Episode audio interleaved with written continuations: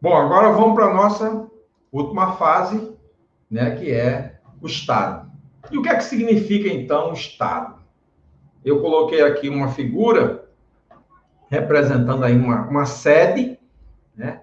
E aqui você tem balança, que representa o poder executivo, o poder judiciário, a redistribuição monetária, a cobrança de taxas e tributos, né?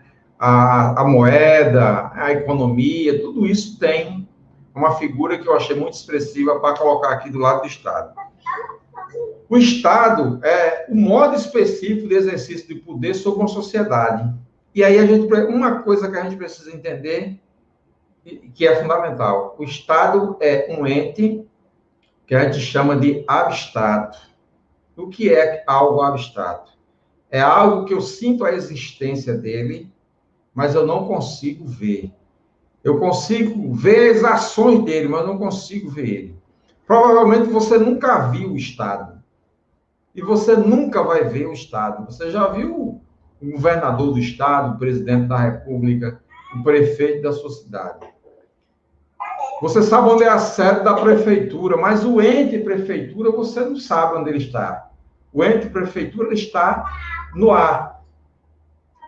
É a mesma coisa que a gente falasse, por exemplo, do amor, né? É, provavelmente você ama alguém. E esse alguém sabe que você a ou o ama. No entanto, essa relação é uma relação apenas do saber. Eu sei que eu amo e eu sei que eu sou amado.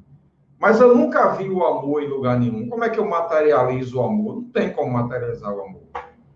Eu posso materializar ações né, que podem parecer com ações de amor. Um homem e uma mulher, por exemplo, podem trocar rosas. Pode tocar rosas. Então, essa rosa simboliza o amor entre ambos. Mas não necessariamente o amor. Pode haver nessas rosas também ódio. Alguém que odeia o outro pode mandar rosa só para aumentar o ódio dela mais ainda. Então, alguém que me odeia, por exemplo, sabe que eu tenho raiva de rosas vermelhas, eu odeio rosas vermelhas, aí o cara manda para mim lá um, um, um, buquê de rosas vermelhas com a assinatura dele. Quando eu ver que são rosas vermelhas que eu odeio, e quando eu ver que foi ele que me mandou as rosas, eu vou ficar tão enfurecido que eu posso ter até um infarto e cair para trás e morrer. Tá? Então, de forma que a rosa não consegue materializar o amor. Mas o amor, ele existe. Ele é um ente abstrato que existe. Todos nós sabemos que existe. Portanto, não sabemos materializá-lo. Não existe uma forma de materializar. Isso também é o Estado. O Estado não tem uma forma de... O que é o Estado? É um ser, é um ente abstrato. É um modo específico de exercício do poder sobre uma sociedade. O Estado exerce poder sobre a sociedade. Isso é que, é que a gente precisa saber. Ah, e aqui a gente tem os elementos constitutivos do Estado. Para se ter um Estado, é preciso ter né, uma entidade, o Estado é uma entidade com poder, esse poder é soberano para governar um povo dentro de uma área territorial delimitada.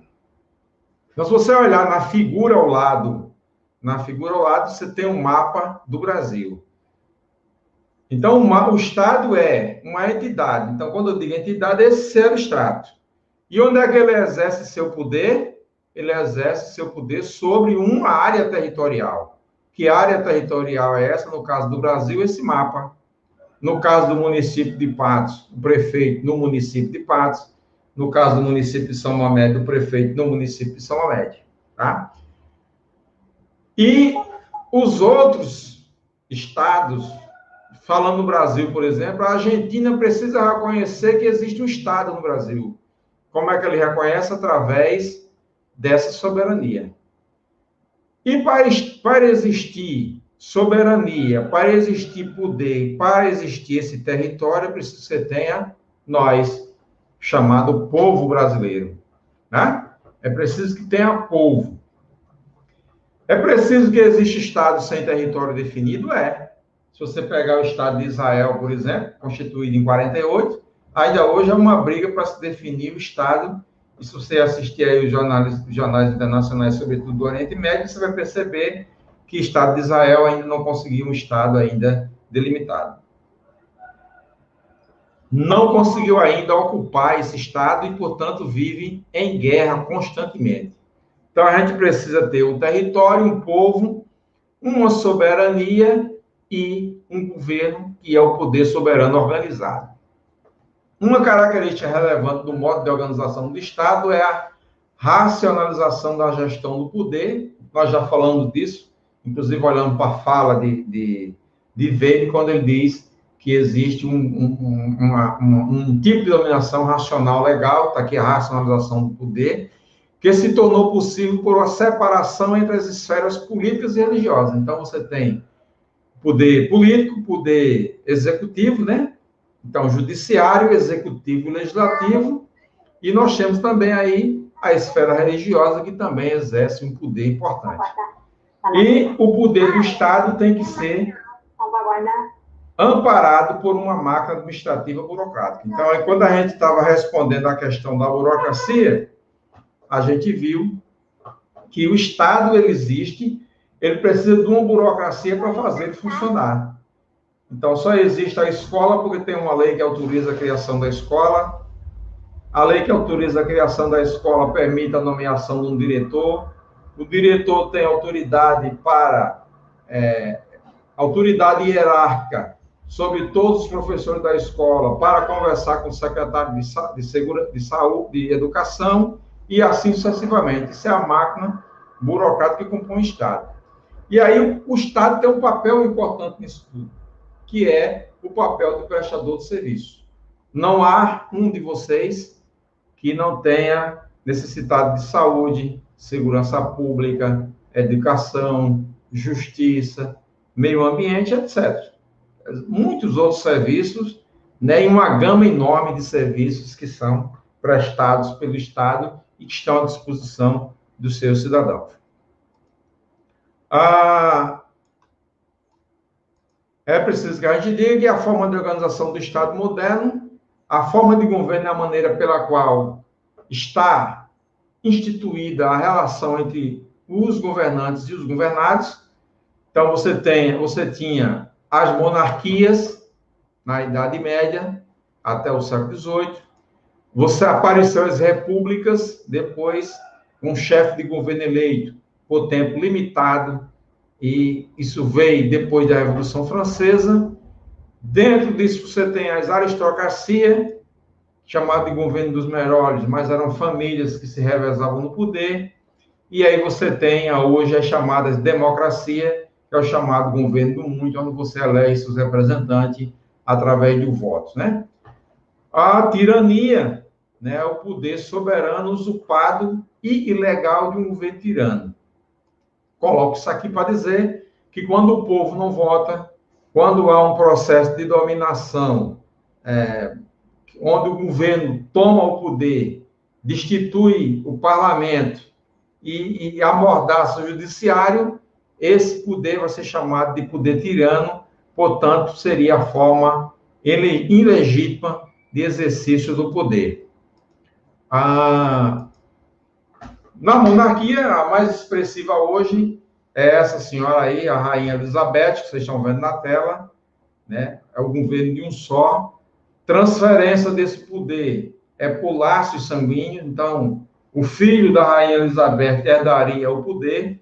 Como ela viveu muito, né? Portanto, ela viveu muito, o príncipe não conseguiu aguentar tanto manha permanência dela, percebeu que ele já está já com 70 anos e um pouquinho a mais, ele percebeu que não tinha mais como governar, como ser governo, ele resolveu abdicar do trono e quando ela morrer, quem vai assumir vai ser o neto dela, o filho da princesa, o filho de, de, de Diana, da princesa Diana.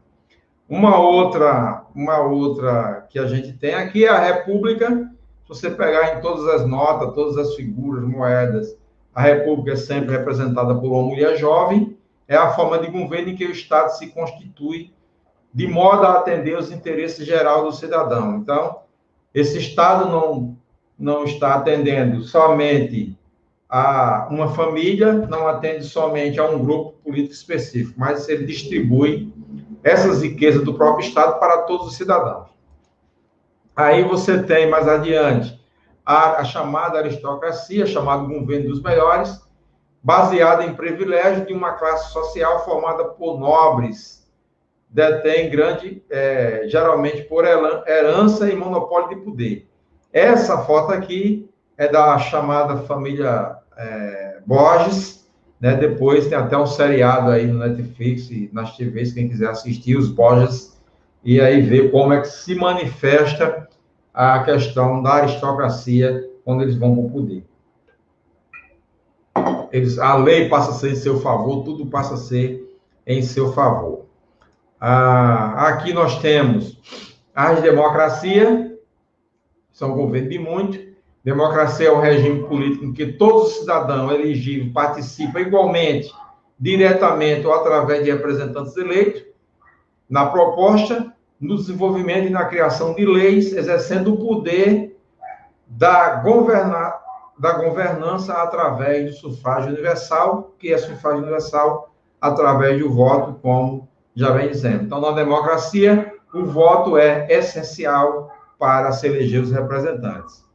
Uma outra forma de poder, uma outra forma que você tem é a tirania, né? o poder soberano é exulpado de forma ilegal, é uma forma de governo autoritário em que determinada população é oprimida é, em seu livre-arbítrio e seu livre-arbítrio é anulado. Então, aqui a gente pode dizer que não há eleições gerais, não há o sufrágio universal, que seria o voto, é um grupo, ele se reveza no poder dentro de si, e um exemplo clássico disso no Brasil foi a chamada é, ditadura militar, como nós dissemos no começo, que teve início em 1964 e só terminou em 1989. Oficialmente, a ditadura militar acabou em 1985, tá?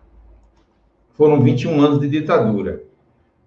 Quem quiser assistir esse, esse, esse, esse documentário que eu coloquei aqui, ditadura, é, sobre a ditadura militar, Brasil de 64 a 85. Eu vou falar sobre cinema e ditadura militar no Brasil, tá certo? Depois, quem quiser, quem quiser é, acessar e dar uma assistida para entender como funcionou a ditadura militar no Brasil, é só depois assistir. Estou disponibilizando o link aqui no, uh, no, no chat, tá certo? Ah,